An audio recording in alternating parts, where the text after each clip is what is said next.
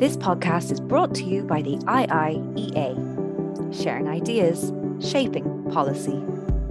Good afternoon. Uh, you're very welcome. My name is Alex White, Director General of the Institute of International European Affairs. Welcome to my office. Um, this event uh, is the second in a series of webinars co-organised by the European Parliament Liaison Office in Ireland and the Institute, the I I E A, seeking to explore in depth a number of important critical issues relevant to the future of the European Union. Uh, these are democratic resilience, uh, digitalization and the future of work, and the energy transition. And in that context, we're looking at the important role the European Parliament plays in making progress with respect to uh, those questions. And um, we have an expert panel of speakers um, exploring how the European Union can help deliver a sustainable and just energy transition for the European Union and its member states and its citizens. And in that uh, context, discussing the crucial role that the European Parliament is playing uh, in this uh, transition. So just to let you know what's going to happen for the next hour or so, each of our three speakers will offer introductory remarks of up to about seven minutes or so, and then we go to a Q and A with the audience, with you. Uh, you'll be able to join the discussion uh, using the Q and A function on Zoom, which you'll see on your screen.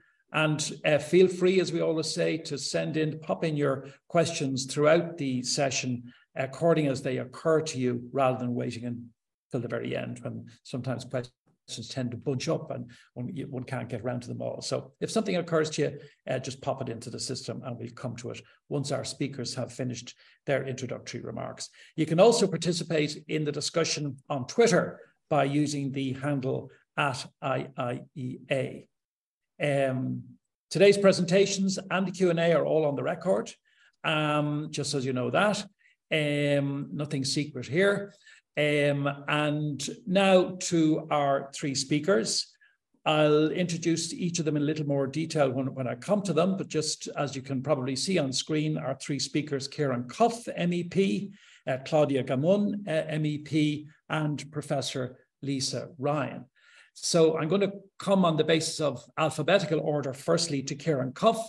Ciarán Cuffe is a Green Party M E P for Dublin. He sits on the committees for energy, transport, and regional development, is president of EUFORES, a European cross-party network that promotes the deployment of sustainable energy systems. He's currently the rapporteur for the revision of the Energy Performance of Buildings Directive, the E P B D. Prior to his election to the European Parliament in twenty nineteen, he served as the Dublin City Councillor, T D for Dun Laoghaire, and Minister of State with responsibility for sustainable transport and climate change. Um, and his C V ranges far wider and longer than that, but we just don't have the time to go through it all. So welcome, Ciarán. The floor is yours, seven minutes or so. We look forward to hearing what you have to say. Thanks very much, Alex, and good to see you again and to be with the audience, uh, including my colleague uh, from Austria. So uh, it's a pleasure to, to have you all online. Uh, if you don't mind, I will uh, share a screen uh, if I can and pull out a, a presentation, uh, which has, I think, just seven slides. So um, I will just see if I can find the presentation and it'll hopefully pop up. Uh, and there we go. Just saying okay to a few things and uh, slideshow. From the start. There we go. Hopefully, Alex, you can see uh, yes, the yes, view that I see uh, yep. when I walk out from the European Parliament. Terrific. So that is uh, uh, both the, the literal view from Brussels, but I also want to give you, I guess, the metaphorical view from Brussels as to where uh, we are going with the uh, sustainable and uh, just uh, transition. So um, four years into Uh, my mandate, uh, I would preface remarks by saying it has been a tumultuous uh, few years. I, in, in a sense, the, the three C's come to mind, uh, that we started off with climate. Uh, we then entered six months later into a period of COVID, uh, and a, a couple of years after that, a period of conflict. uh, with Russia's murderous war uh, in Ukraine.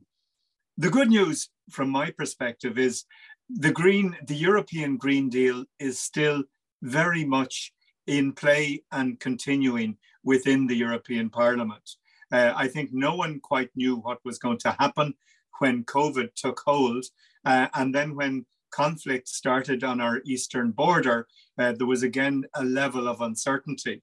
But certainly with the RePower E U plan coming from the European Commission and endorsed by the European Parliament, it is very clear that we need to accelerate our efforts to decarbonize at a European Union level, not just to save the planet, but to break ourselves away from dependency on Russia and other states that are run by oligarchs or dictators.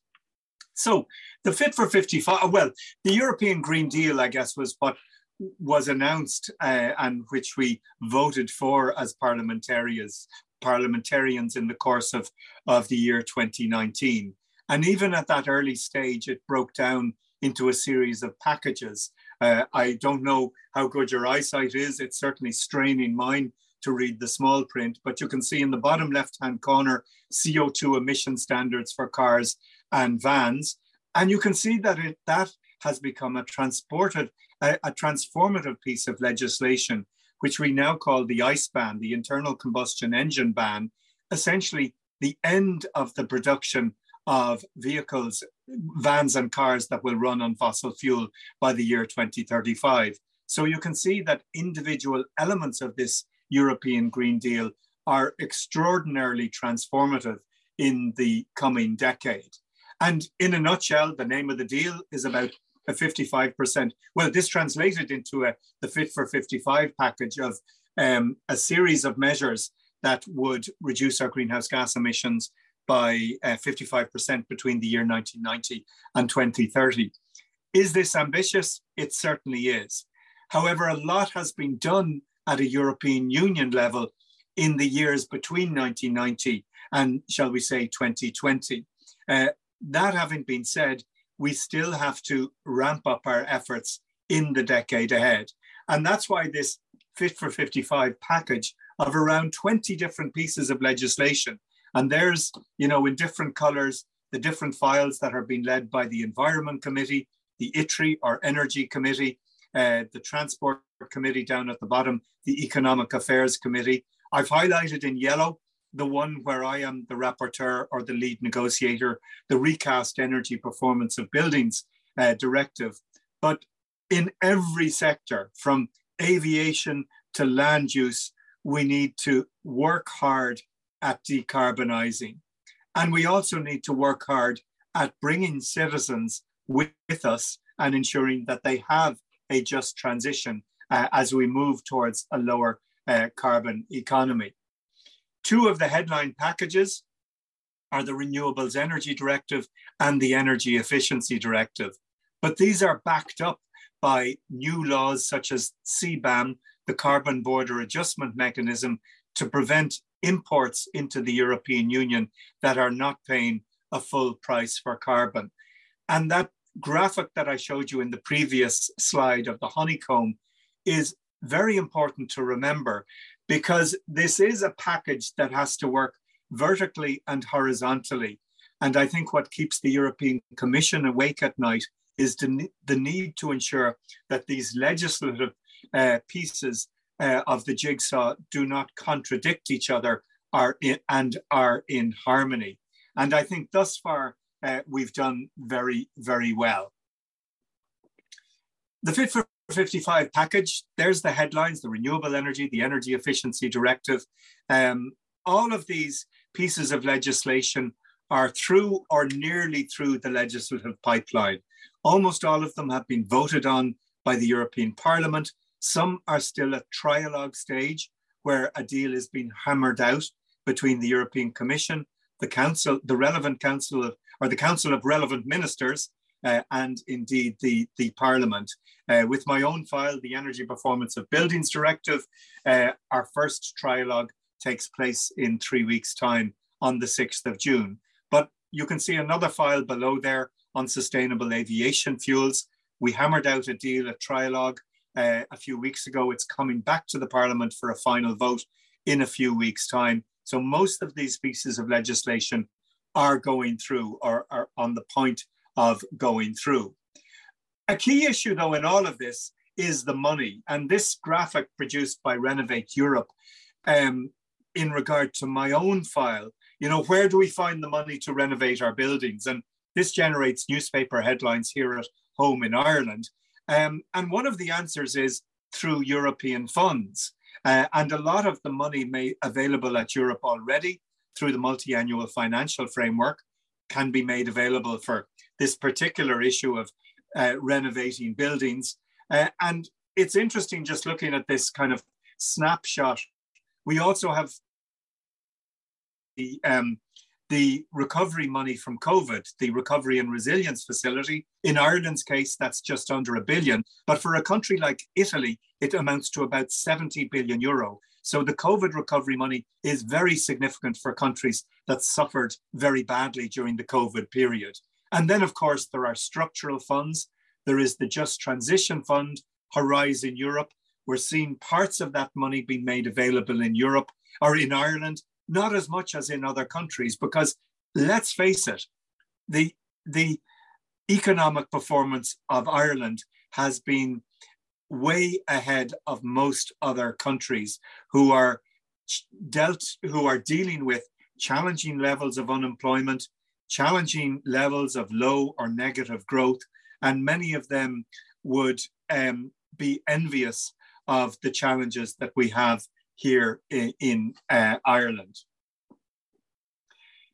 An issue that does arise, though, to my mind, is one of efficiency versus sufficiency.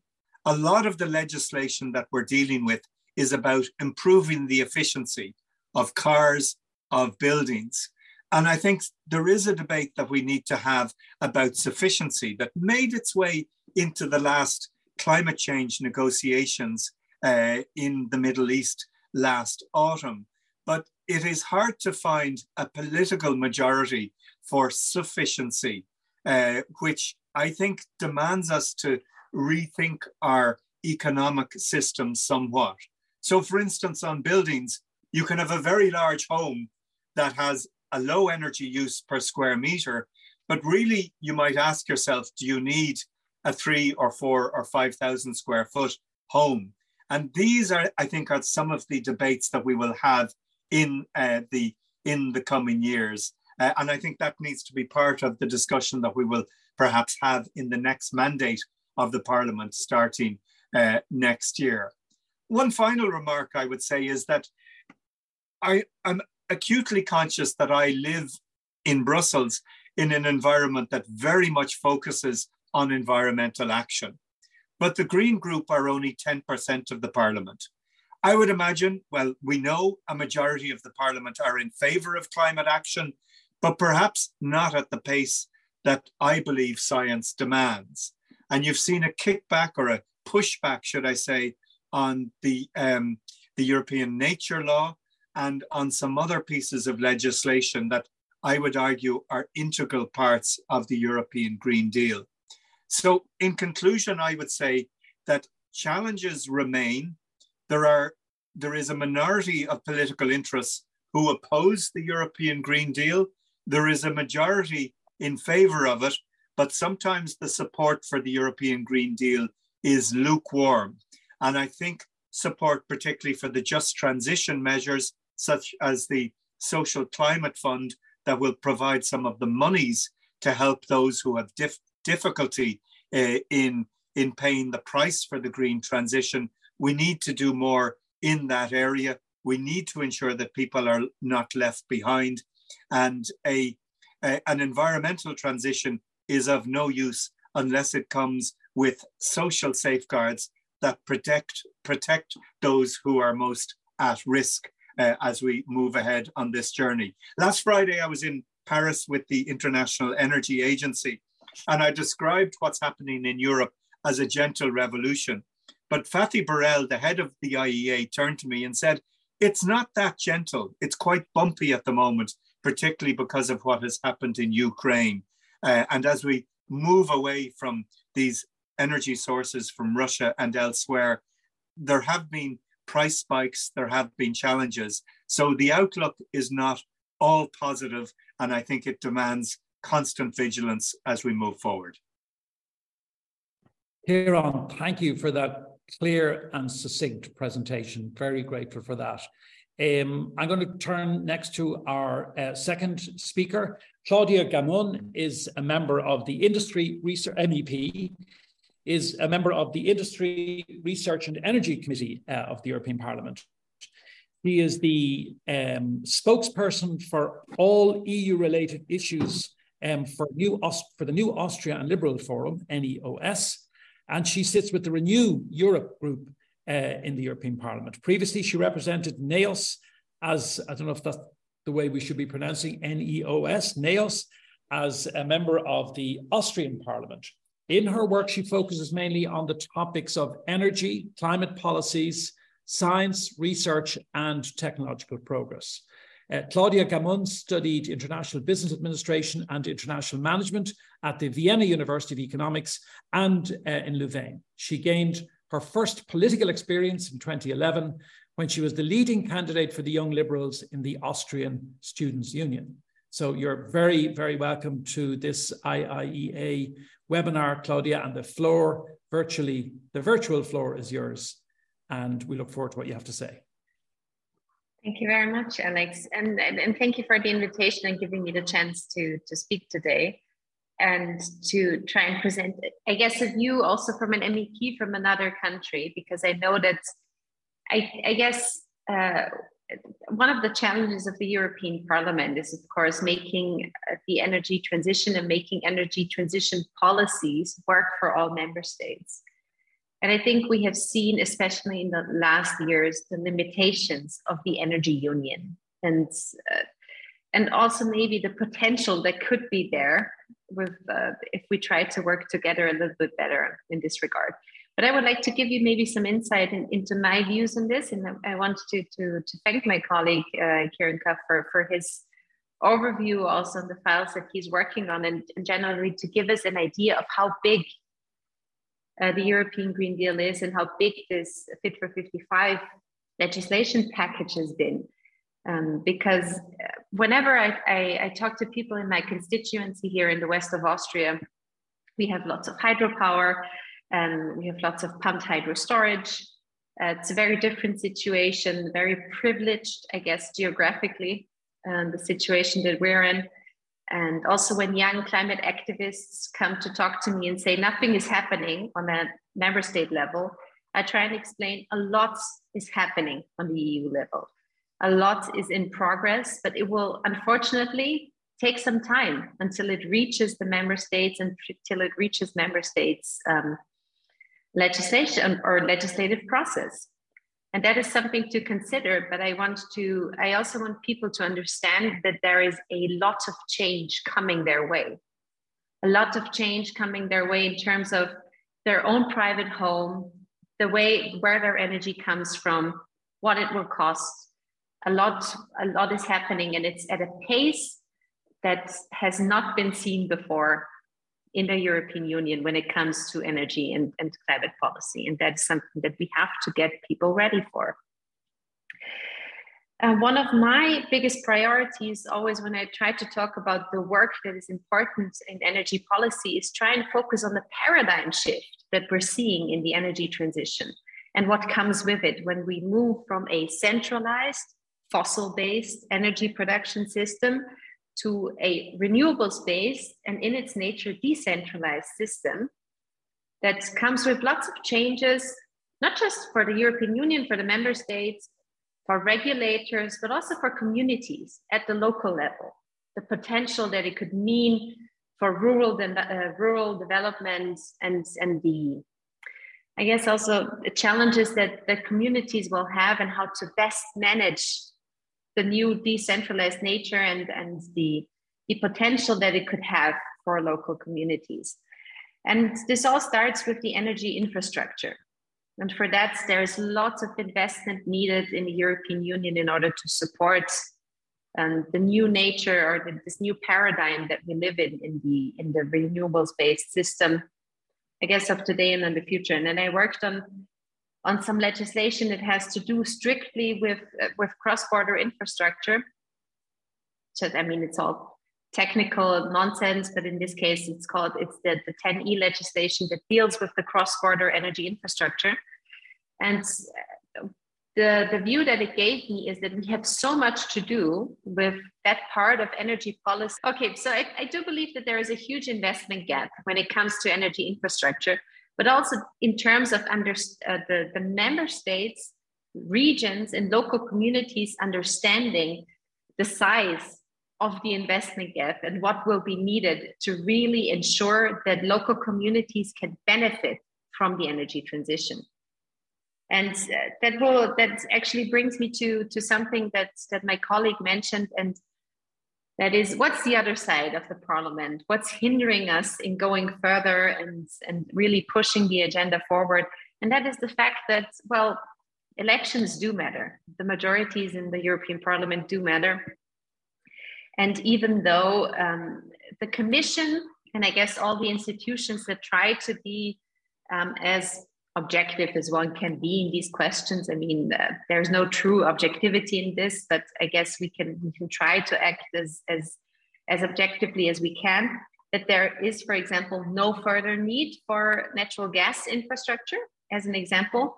There is still a lot of public money that goes into new infrastructure, where I think we might as well be burning it somewhere else, because the gap and the needs that we have in the future of our energy system is so big that every euro spent on new um, fossil infrastructure for me is, is a euro wasted on the past. Um, something else that I would like to mention, um, because I'm working on it currently, and it's one of the big parts also of, of Fit for fifty-five, is the revision of the gas and hydrogen market. And it's also just as relevant uh, for Ireland as it is for all the other countries, because it does have to do with the future of heating. And what we have, or what I have been trying to do, is to make it a package that is also about decarbonizing the gas system and giving people a way out of gas and making it fit for purpose for local communities, so they can use energy systems integration, that they can use heating, Um, sustainable heating that they might have available locally. But it's a question of know-how, it's a question of integration, and it's a question of, I guess, reducing administrative hurdles, administrative burdens that make it too complex and too complicated for people to really have access to the potential that is there. And while I would disagree with my colleague when he says that the big question is the money, I do know that for individuals, for consumers, the big question is the money. But I think for um, for those that have to bring um, the companies that work in the system and the people that want to make it a legislative reality at home, it's a question of, of making it as easy as possible. And we have to deal with so much bureaucracy that is in the way of Of, um, of keeping up the pace um, of the energy transition, that it really angers me. And personally, I think that it's, it's about making it easier, making it more accessible to more people, to more businesses, and, and, and just, you know, doing some, sometimes it's also about doing a bit less in Brussels and regulating a bit less in some areas. Um, so maybe this is also something where truly liberal policies do meet with truly green policies, in the way that we have the same goal and, and can, uh, can relate in the same way. Um, yeah, I think uh, I shouldn't talk too long, so this is it from me. And, uh, and my focus is, uh, as I said, that the, the paradigm shift that I want to explain to people that will come with the energy transition and the potential that it could bring for local communities. Thank you very much, uh, Claudia, for that um, an interesting uh, point at the end, that it's not so much about the money, it's about um, making it as easy as possible. And, and that does raise, of course, pretty profound questions in relation to the nature of regulation and what is thought to be achieved by regulation, and I suppose in some people's minds anyway, the necessity of regulation, but you're making the opposite, or sort of making a, a different emphasis, which is that perhaps um, in some instances, the regulation is too burdensome, would you say? Um, but maybe we'll get a chance to explore some of those points in the Q and A. So our third um, speaker, um, Lisa Ryan, is Professor in Energy Economics in the School of Economics at University College Dublin. Uh, Lisa's research is in clean energy technology adoption, energy markets, and climate change economics and related policy. She's an active member of the U C D uh, Energy Institute, where she co-leads the interdisciplinary mPower project relating to the decarbonisation of electricity and consumer technologies in climate change mitigation policy. Lisa is a principal investigator in the flagship Nexus project. She was the senior energy economist in the energy efficiency unit at the International Energy Agency in Paris, the second mention today of the, that august institution, until summer twenty thirteen, where she led research projects relating to energy efficiency, finance, transport, and cross-sectoral policy. Um, Lisa, over to you. Look forward to what you have to say. Thank you very much, Alex, and thank you overall for the invitation to speak at this event. Um, it's, I'm delighted to be involved in a policy discussion, get me out of my academic ivory tower where I've been since two thousand sixteen, and I still take a lot of my research, I have to say, it's in, you know, technology adoption, but always in the context of um, policy analysis. Um, and so, of course, in Ireland, a lot of our policy is coming from Europe, so I follow closely the developments at a European level. Um, Ciarán Cuffe started, the, you know, by introducing the Green Deal and the Fit for fifty-five legislation. When I started thinking about this talk today, I, I start I, I panicked a little, thinking, where do I begin? Because, as he already stated, it is such a broad package, and the Fit for fifty-five has all the legislative measures. I had a quick look earlier to see where we are at with those legislative measures. I think of the fifty-eight in the train, uh, this is Euro talk for me, um, you know, about forty have departed, but there's still quite a few that have to go. But that just shows you the scale of the legislation that is required to be implemented to achieve some of this, um, these very ambitious targets. From my perspective, and from the, I think, the discussion today, the three big targets are the C O two emissions ones at fifty-five percent reduction, the renewable energy target that has now gone to forty percent by twenty thirty, and the energy efficiency target, which I still call thirty-eight percent reduction. It seems that now it's, we're, we're quoting it in different terms, but it is hugely ambitious, all by twenty thirty. And from an Irish perspective, We've translate, we are translating these into um, uh, you know, Irish policy via the Climate Action Plan.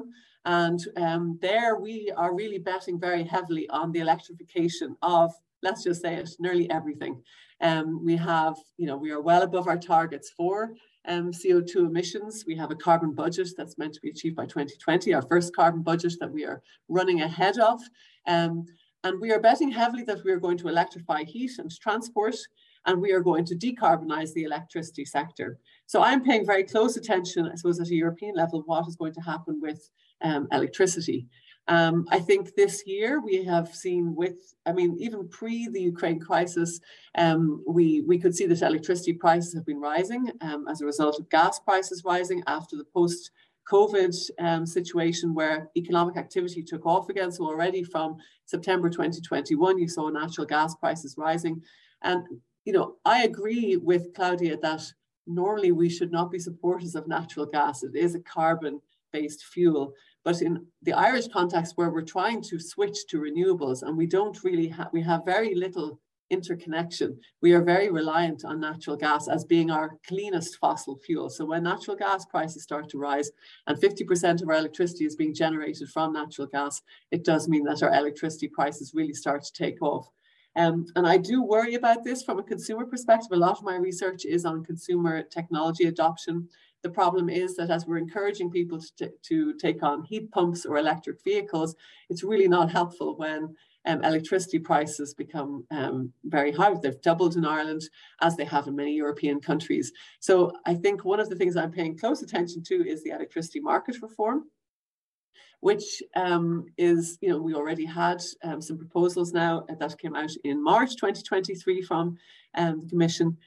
The, I would regard these measures as a kind of a half, a half step in a way. I think that we all agree that we have an electricity market situation where we're, it's, it's a paradigm shift, just like Claudia said, where we are switching from a fossil fuel-based system to a renewables-based system. And our electricity markets are not fit for purpose in that regard when you have Um, no marginal costs associated with electricity generation. We have fixed costs, and so the, the proposals that are there are starting to address this, but they're really recommendations.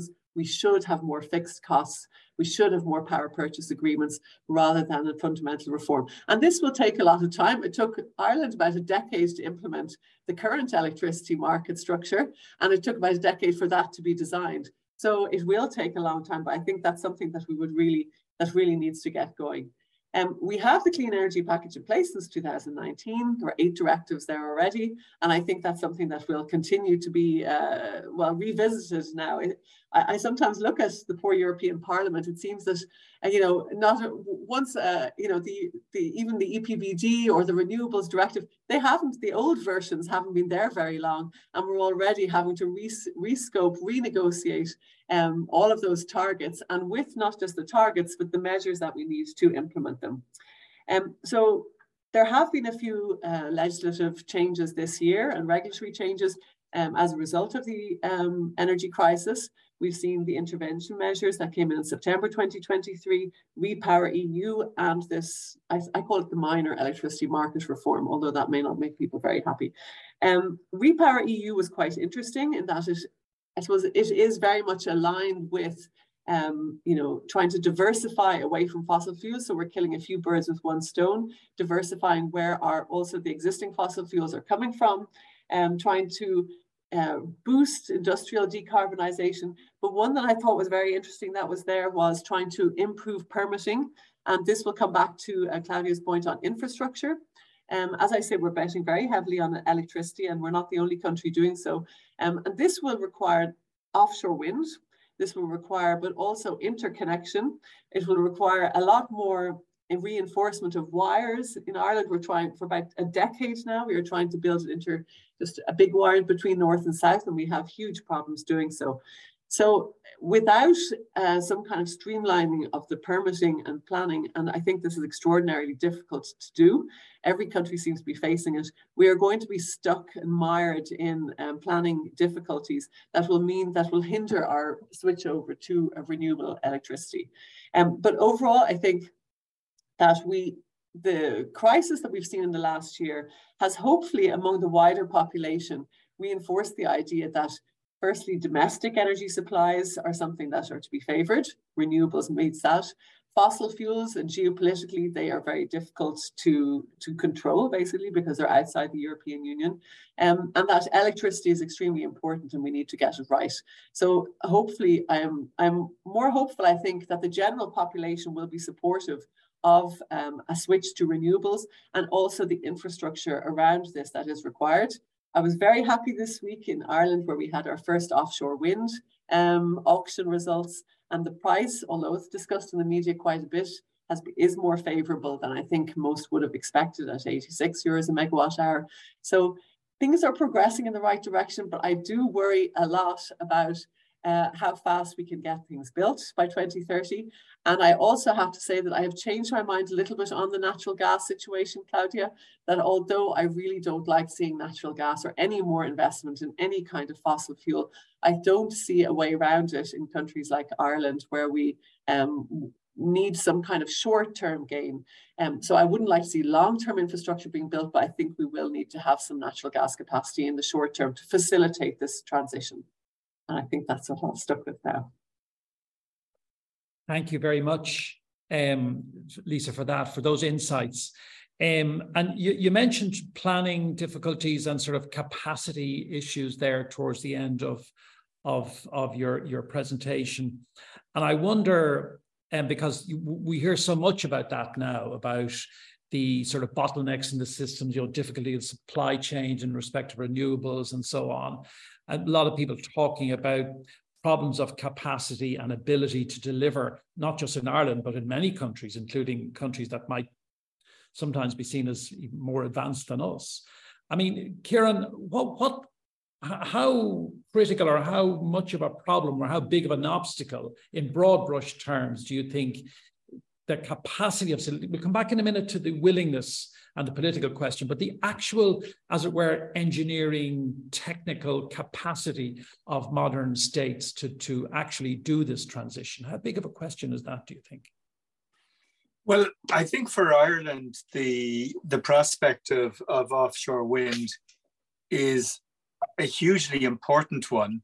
And I think we are building bigger and more challenging in more challenging locations than we have ever done. That having been said, I actually don't think the engineering challenges are the difficulty. Uh, I think, uh, as the other speakers alluded to, the the regulatory process is is a bigger challenge. I think within Ireland we often say planning is a problem. We need to make planning easier. The more challenging issue is to address the lack of resources in the planning field. Uh, I know I bring my own bias in here because I'm trained as a planner, uh, but I think we do need more staff in our national uh, planning um, agency in, in Bord Pleanála, but we also need more staff at a local authority level, within the National Parks and Wildlife Services, within the areas that will be impacted by this transformation. It could be marine life, it could be um, it, it could be uh, land species on land, but we need to analyze the impact that we will have. All of that having been said, there is a move to simplify the regulatory process at a European level. Franz Timmermans, the Executive Vice President of the Commission, talks about this all the time. And some of the examples he uses is, for instance, the replacement of a wind farm with taller turbines. And I think that's a reasonable request to allow a bit more flexibility uh, within the planning process to allow for some expansion of what we all uh, already have. I'm not sure if Ireland is unique in all of this, but I do know for some of the smaller infrastructure projects, sometimes we have to produce as many as twenty different reports. And I certainly think at a European Union level, there needs to be more joined up thinking between the different legislation that would certainly make the path smoother and hopefully perhaps a bit faster. Picking up on that, uh, Claudia, just on the, the regulation and um, your point about that it should be made, it should be made easier Uh, for things to happen, should be perhaps facilitate developments should be facilitated in a, uh, uh, to to progress more quickly. Um, and reflecting on what Ciarán just said there, is there though on the other side of the coin the risk of clashing with, you know, citizens' interests, citizens' groups, um, residents in rural areas, you know, indeed even in urban areas who obviously uh, will want to influence candidates in European elections and indeed in other elections in the coming months and years? Is there, a, is there inevitably a clash there? Simplifying the planning system, making it happen more quickly, and then on the other side, the demands of citizens to be heard in relation to infrastructure. Um, yeah, I mean, I understand the connection because this is also how the planning process in Austria works, for example, and this is part of the reason why these processes in permitting take so long. But I think we have to accept that they should have relatively little to do with each other. I think in order to really guarantee acceptance for renewables expansion, because they are visible in a very different manner as, as the fossil-based infrastructure was visible. It is visible, it is part of the landscape, and you can just imagine, I live in the, I live in the Alps. People say they're not ready to see uh, wind turbines on mountains, but then again, why not? I mean, it's a, I, I think the way to go about local um, questions or, or fears that people have is to, is to, is a different way of Uh, of public policy making. It's an open process, it's involving people very early, it's explaining goals, it's leadership. And I think very often, especially at the local level, um, we don't prioritize um, bringing people into the process. We don't prioritize public forums. We don't prioritize um, an early integration of communities into the planning process. And also, and that is, for example, if I compare the Swiss model to the Austrian model, in Switzerland, there is a huge focus on making local communities benefit financially from energy projects. And I know that this isn't, this is something that many E U member states might have to get into, but I do think that there is a, that there is value added in explaining to local communities, you can invest, you can make it part of, of the business of your local community, you can make people benefit from it. And I see a huge potential in there.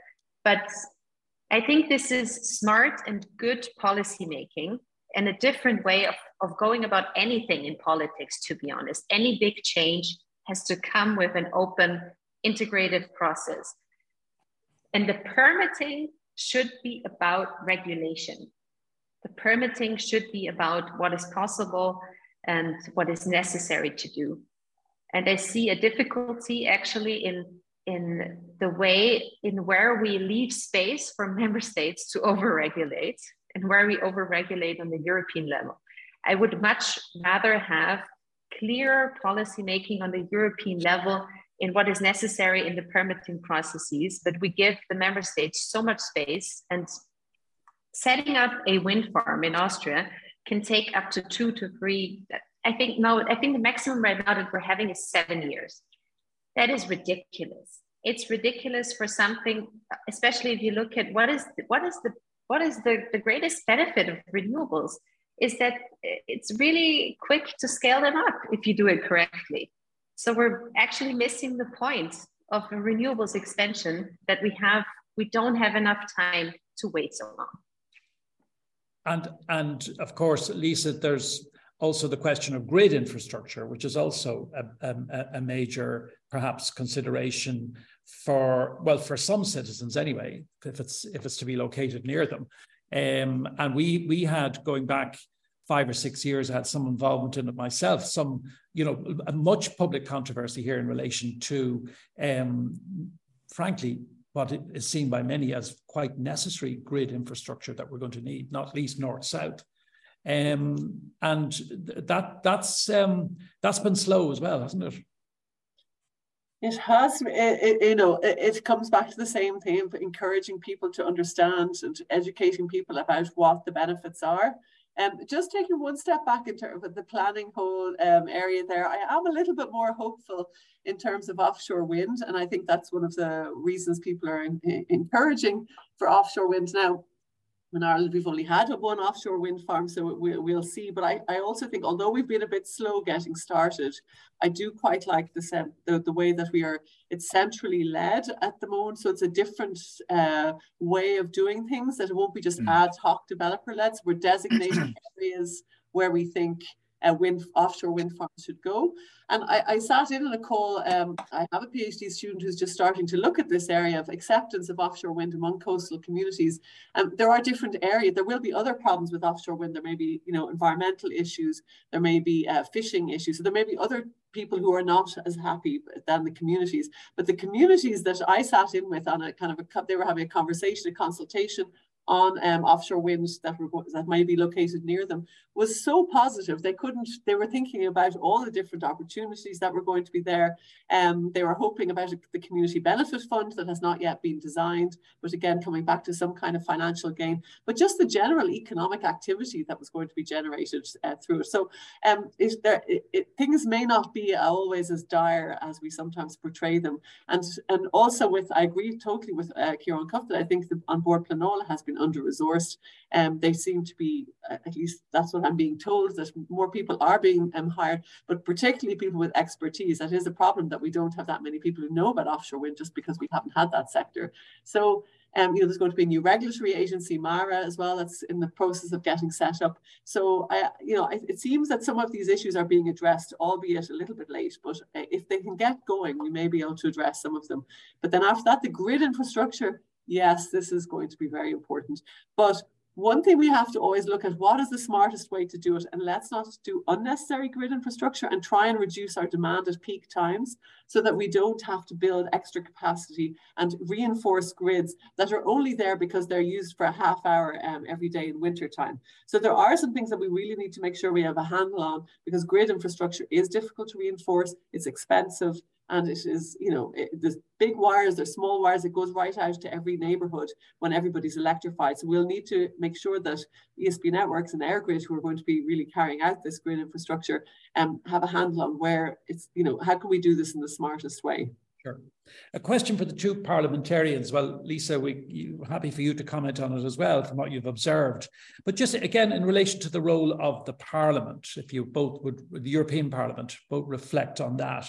I mean, a question that's been suggested to me here is if you thought, or if the Parliament had a greater role in the legislative pro uh, process than it currently does, would we see more or less progress towards the, the Fit for fifty-five targets, for example? In other words, is the Parliament of the E U decision-making institutions, and it's play, obviously it has an important role in, in the decision-making infrastructure, um, is the Parliament a progressive uh, force for change, or is it sometimes a block on change?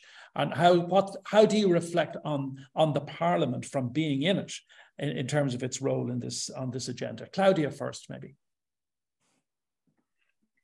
I'm a bit conflicted on this. I'm not sure if it would be if it would be any better if we had a bigger role, because what I did notice uh, with many of the different Fit for fifty-five files is that it was hugely dependent on the group of negotiators, on the individuals, on the rapporteur, on, on the shadow rapporteurs from the groups.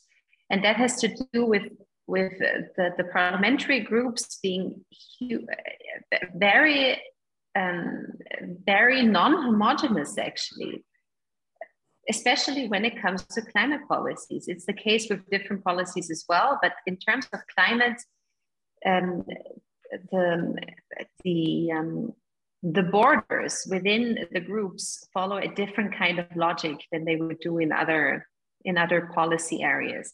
And I think this might change over time. But this, this focus on the Green Deal in the legislative nature, everything also in, in politics, the pace of the change has increased rapidly in the last five years. And the changes also that parties had to recognize, that policymakers had to recognize, on how parties in all European member states had to adapt their, their programs, their agendas, in order to reflect the need also coming from, um, coming from the public.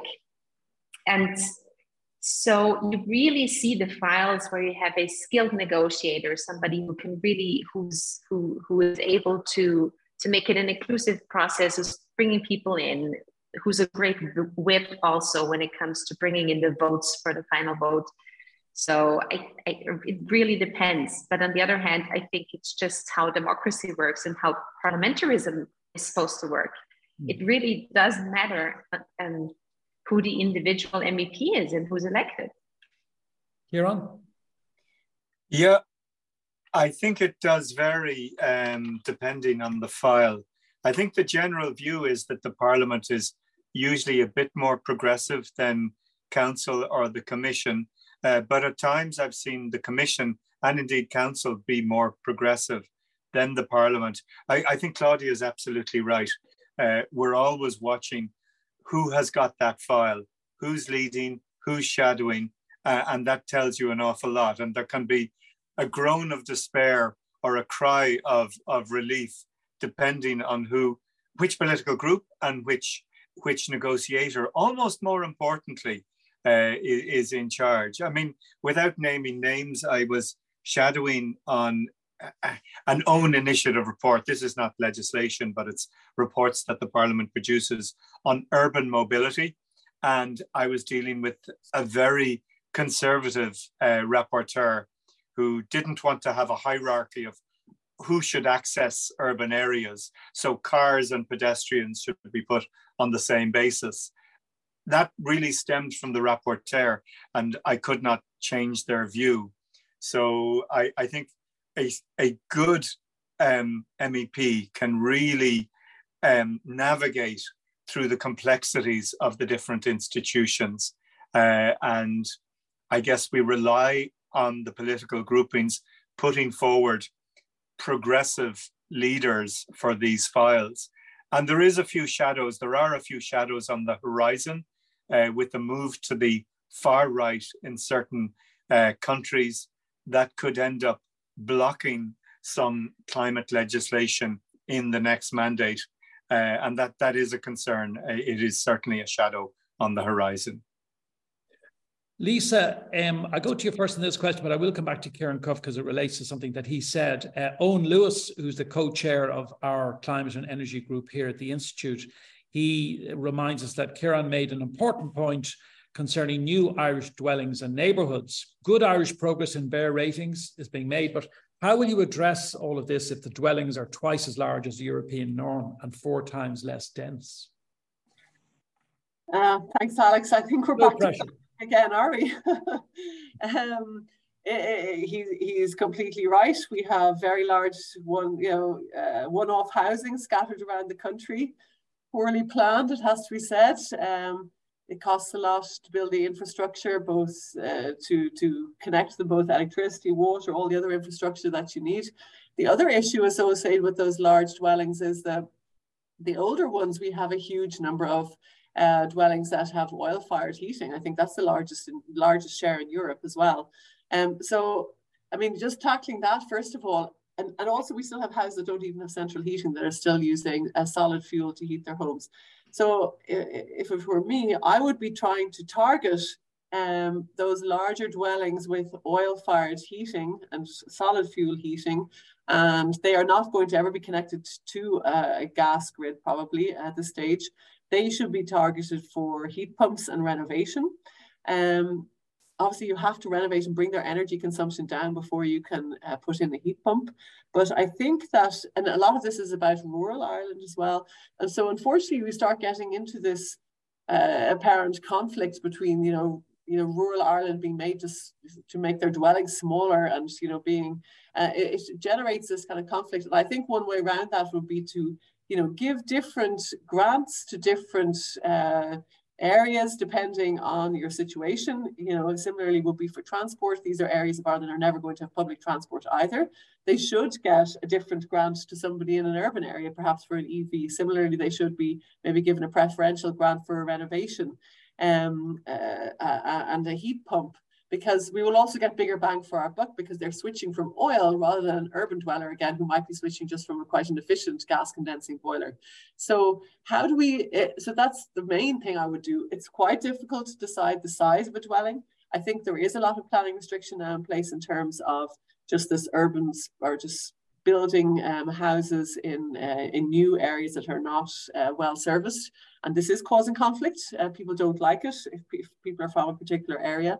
But I think that's something, unfortunately, we do have to continue with because it's not sustainable to keep building in one-off greenfield sites. Ciarán?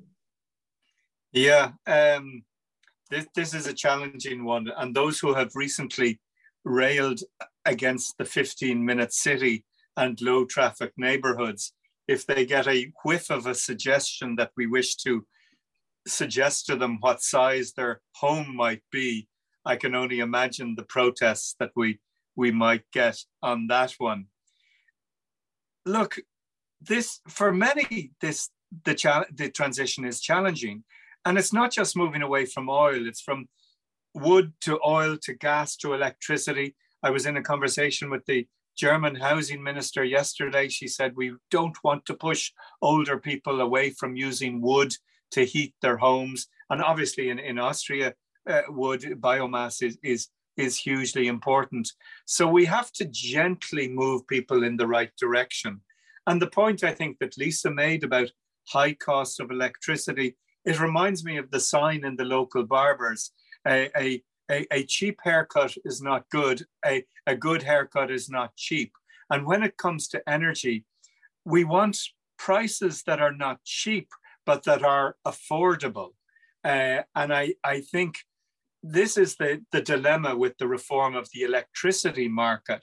We want to ensure that we move towards renewables to produce this electricity, but we don't want to absolutely favor short-term reductions in prices in order to achieve that. Because if we do, we would just build more, more gas um, uh, power generators. So we absolutely need to find the sweet spot that brings the transition at the rate that is needed, but that also brings people with us. Uh, and I think often the local conversations that we would have, as Claudia would know, in Austria or here in Ireland, to show that there's a community benefit, to bring people on this journey. I mean, literally, I often describe the huge offshore wind farm that I often see in North Wales from the train, Gwynty Môr, and I think it's beautiful. And I had similar discussions fifteen years ago when we were bringing back electric trams to Dublin, and people said, the overhead wires, they're awful. And I said, look, when I see those wires, I know the air is cleaner to breathe because it's not burning diesel to, to move people around. But we need to constantly uh, communicate why the transition is needed uh, and bring people with us on this journey.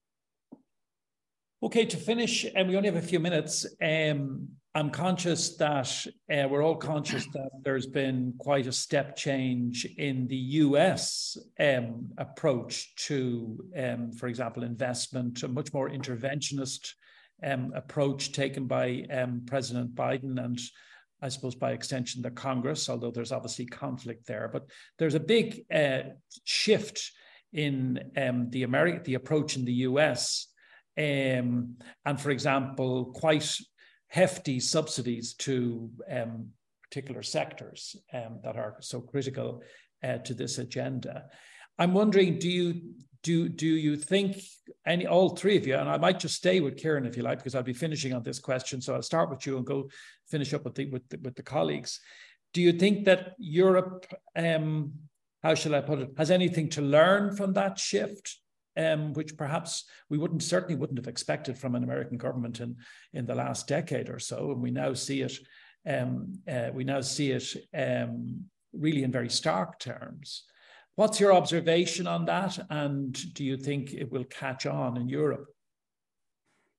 I, I think it will, and I think in its simplest form, they used more carrots. They are using more carrots than sticks in the United States. I was in the Tesla factory in Berlin. They said, look, we're not investing anymore in Germany because of the attractive um, uh, discounts we now have in the United States. So I think that is a lesson. It feeds into Claudia's point about regulation. Um, we in Brussels, we uh, if something isn't moving, we tend to bring in uh, a law to make sure it happens. But I think in the United States, they're much focused more on a tax break. Uh, so I think there probably is something that we need to bring home from the I R A uh, in the United States and apply to our own way of working in Brussels. Claudia? I, I agree with Ciarán, and I, I guess what we see is that there's lots of money going around in Europe, but it's so tough to access it. It's so bureaucratic to access the European funds. I have met so many companies who say they would never apply for a European grant because they can't afford to employ, to employ somebody just to fill out the forms. And that is ridiculous. And I think what the U S is showing us is the power of really using a part of your federal level that is strong in the right places. If anything, I think it should be for us an argument for stronger European integration where it benefits everybody. If we want to make these processes less bureaucratic, we might need a little bit more of a stronger federal European level in certain aspects to be able to make it less bureaucratic. But the problem is a, a is one of, of, of, of arguments on where does the, the competence lie when it comes to tax matters and so on and so on. But nobody, no, I don't think that any consumer or any, any company, any European company really cares about the institutional question of a, a, a fight about competencies between the member states and the European Union. They just want, if there's money, we should have easy access to it and not make it as complex as it is in the European Union. And that is, I think, a really Yeah, that is, it's actually so sad. It makes me so angry that this is this is how we're losing against uh, in comparison to the United States. And we should definitely take a page out of their book when it comes to being unbureaucratic when it matters. Lisa, do you have a, any thoughts on? Well, I'd like to reassure our two parliamentarians that I think, you know, us, we Europeans are, are, are doing very well, and I'm very glad to be part of Europe and not part of the U S. So they, there may be some examples um, here where they've, you know, they're putting in initiatives, but let's be honest, some of these things are already in Europe, like the I N R A um, infrastructure and the money that's going in there are some things that we're already doing. Saying that, there are some things that I really like in the U S that it's not necessarily new. Um, the, in energy efficiency finance, they have great schemes, and they're at local level rather than uh, the federal level, where you can, you know, the, where the loan stays tied to the property, it's paid back via your property tax or paid back via your energy bills. And that's the kind of thing that they seem to manage to do at a municipal level or a state level. And people understand it over there, and it's via a tax break. And so that we get over these, all these high costs that consumers Um, can't get into, the high upfront costs associated with the transition. So I suppose I, I quite like some of those, uh, maybe it's the autonomy of municipalities, but they're given the freedom at federal level and the backing at federal level to put some of these schemes in place that I would like to see more of, and maybe some education among them, the consumers, of how they work and not to be afraid of loans tied to properties. Um, but I think overall, the European Parliament is driving extremely ambitious targets. Um, it's not easy. I think everybody knows that the transition is going to cause, it's changing society. That's never going to be easy. So we all just have to work very hard in our own little areas to try and achieve this. Well, there is a, a nice, strong endorsement for the European Parliament from an independent uh, observer. Um, Professor Lisa Ryan, Claudia Gamon, and Ciarán Cuffe, thank you very much for your participation this afternoon, for your presentations, and for the discussion. I certainly found it very stimulating and very insightful uh, on all your parts. Thank you in particular to the European Parliament Liaison Office uh, in Ireland uh, for their support for this webinar. And thank you, Uh, if you have been, for watching and listening, and quite a few of you have, and we look forward to seeing you all again very soon. Thank you and good day. This podcast is brought to you by the I I E A, sharing ideas, shaping policy.